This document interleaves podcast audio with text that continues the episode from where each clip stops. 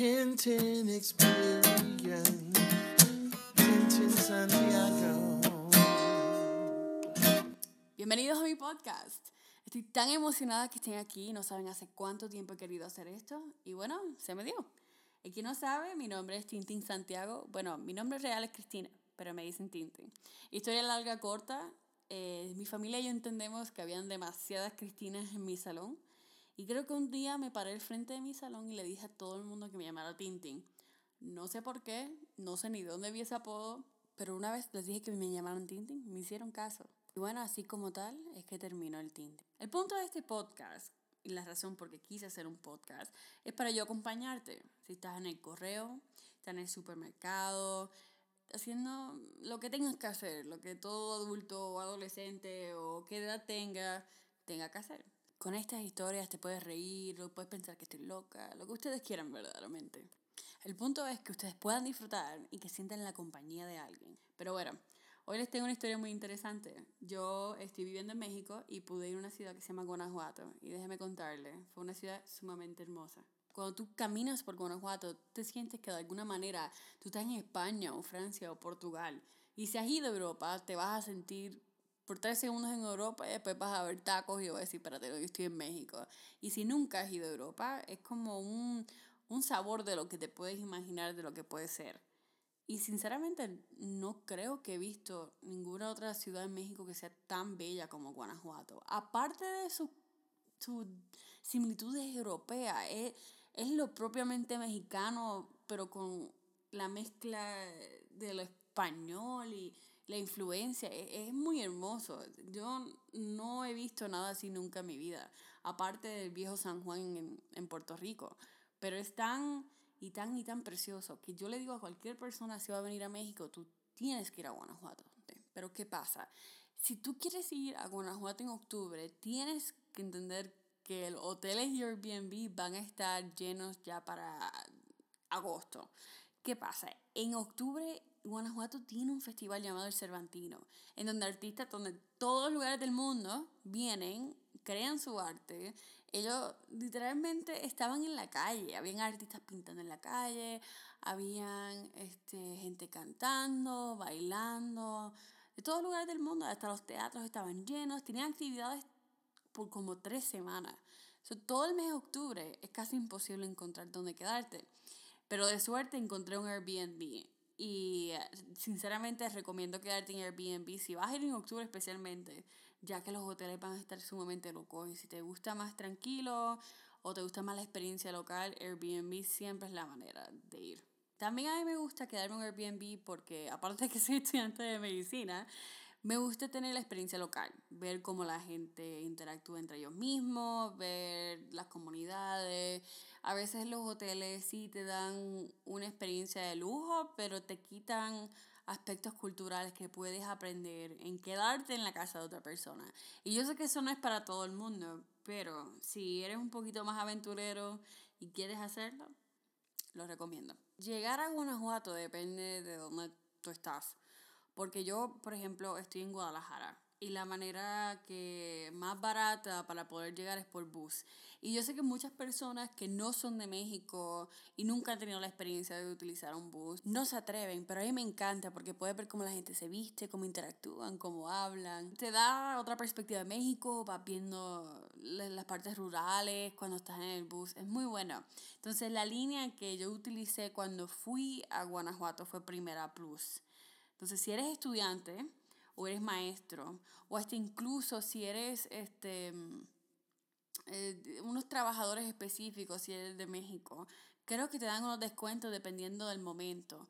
Por ejemplo, este, en diciembre y en junio, en julio como tal, a los estudiantes le dan descuento pero no siempre, eso hay que tenerlo. Y es mejor comprar los tickets por internet, porque por internet usualmente te dan descuentos también. Pero bueno, esos son mis truquitos así, por decir, cuando viajando por México. Que más bien por internet, o si no puedes o no tienes acceso al internet en ese momento, siempre puedes ir a un Oxxo. Y en los Oxxos, que son Para las personas que no son de México, son como el equivalente a un 7-Eleven. Eh, exactamente como 7-Eleven. Eh, eh, aún así, en México hay 7-Eleven. Y creo que también puedes comprar tickets de, de bus. So, como ustedes se sientan más cómodos, pero es una experiencia utilizar el bus, deberían utilizarlo. Otra línea que a mí me gusta mucho es ETN. Eh, te, tienen los, Primera Plus y ETN tienen los televisorcitos, tienen películas, te, tienen de beber, a veces te dan un sándwich o una vez me dieron hasta una dona de Krispy Kreme. So, ha sido una experiencia muy buena. Una vez llegues, si vas a ir por bus y una vez llegues allá, yo recomiendo tomar taxi. ¿Qué pasa? Yo utilizo Uber mucho, pero los Uber en Guanajuato, no sé si es como una ciudad más pequeña, eh, son muy lentos. So, definitivamente, una vez llega a la estación, compra tu taquilla de bus y ve a, a tu, donde tengas que ir. O sea, ve a tu depa, ve al hotel, como sea. Yo sé que hay gente que va por aeropuerto, también está esa opción, y también recomiendo taxi. El, de la estación de bus, el centro como tal histórico de Guanajuato está como a 15, 20 minutos. Eso no más de eso vas a estar bien. Y dependiendo de dónde vengas, pues puede ser barato o caro para cada uno. Pero si, por en mi caso, si tienes el dólar, usualmente el taxi es un poco más barato, especialmente si vas a más ciudades más pequeñas. Para comer, lo bueno es que Guanajuato tiene una gastronomía espectacular. Yo comí de todo. Comí tacos, comí pasta, comí pizza, comí de todo. Porque Guanajuato en sí está espectacular la gastronomía. Lo bueno es que en el centro tú puedes comprar, o sea, tú puedes ir a cualquier restaurante que tú quieras. Tú puedes ir, si te quieres ir más fresa, más fancy, te vas al restaurante fancy, te puedes ir a los estudiantes y comprarte unos tacos, lo que tú quieras. El punto es que hay opciones para todo el mundo, que creo que eso es sumamente esencial, especialmente a veces uno quiere comer algo y seguir caminando. Yo a veces recomiendo hasta llevar tu propio pan, jamón, queso. Si ya tú vives en México, pues esto es un poco más fácil. Pero si no, puedes parar en un Oxxo o en un supermercado, que hay muchos por, por las calles de Guanajuato, y comprarte algo, you know, lo, lo esencial para hacerte un sándwich, ponerlo en tu bultito, por si acaso sí te da hambre después. Eso es algo que yo aprendí de mi madre. Siempre el sándwich es importante. Pero ¿qué exactamente vas a hacer en Guanajuato? Interesantemente, Guanajuato tiene un turismo ya sumamente desarrollado. Ya saben a dónde ir, dónde llevar a la gente, qué le gusta y qué no le gusta. Entonces, cuando llegues al centro, que va a ser al frente de Teatro Juárez y va a haber muchos restaurantes y es muy bonito. Creo que es el área más bonita y ya tú sabes que está en el centro. La oficina de turismo va a tener unos representantes en el centro de la ciudad que van a ofrecerte diferentes tours, uno de un día y otro de dos días. El de dos días incluye Guanajuato y unas ciudades que están cerca. Entonces, yo no pude hacer de dos días ya que yo quería ver em, San Miguel de Allende, que está cerquita de, de, Guanajuato.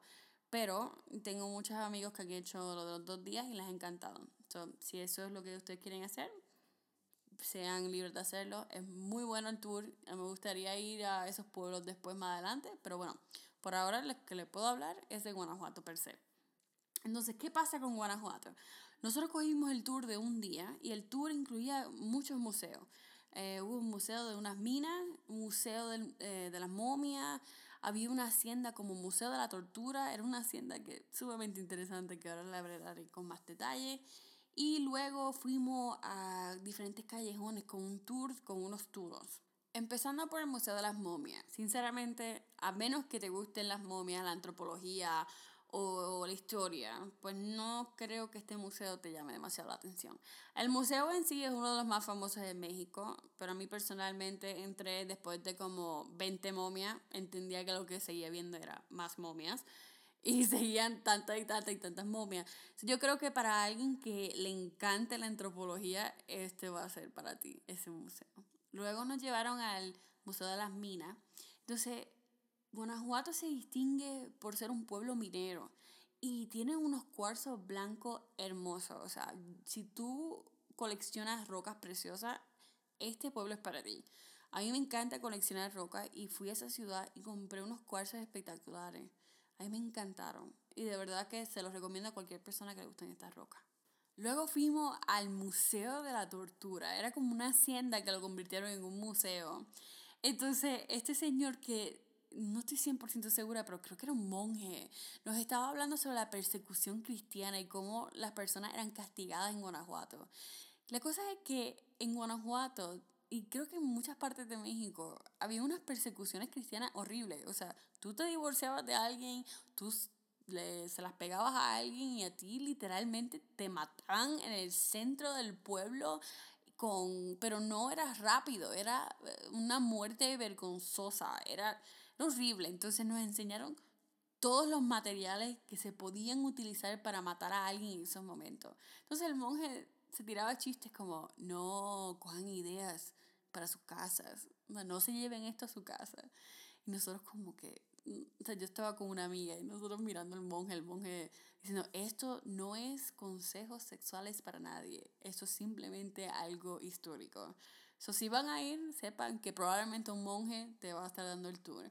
Y se va a tirar muchos chistes porque, bueno, es un, es un tema muy controversial en México, o sea, es una historia, es fea, pero hay que informarse, hay que saber que esto sí pasó y que, bueno, que ya esos ideales no existen como tal.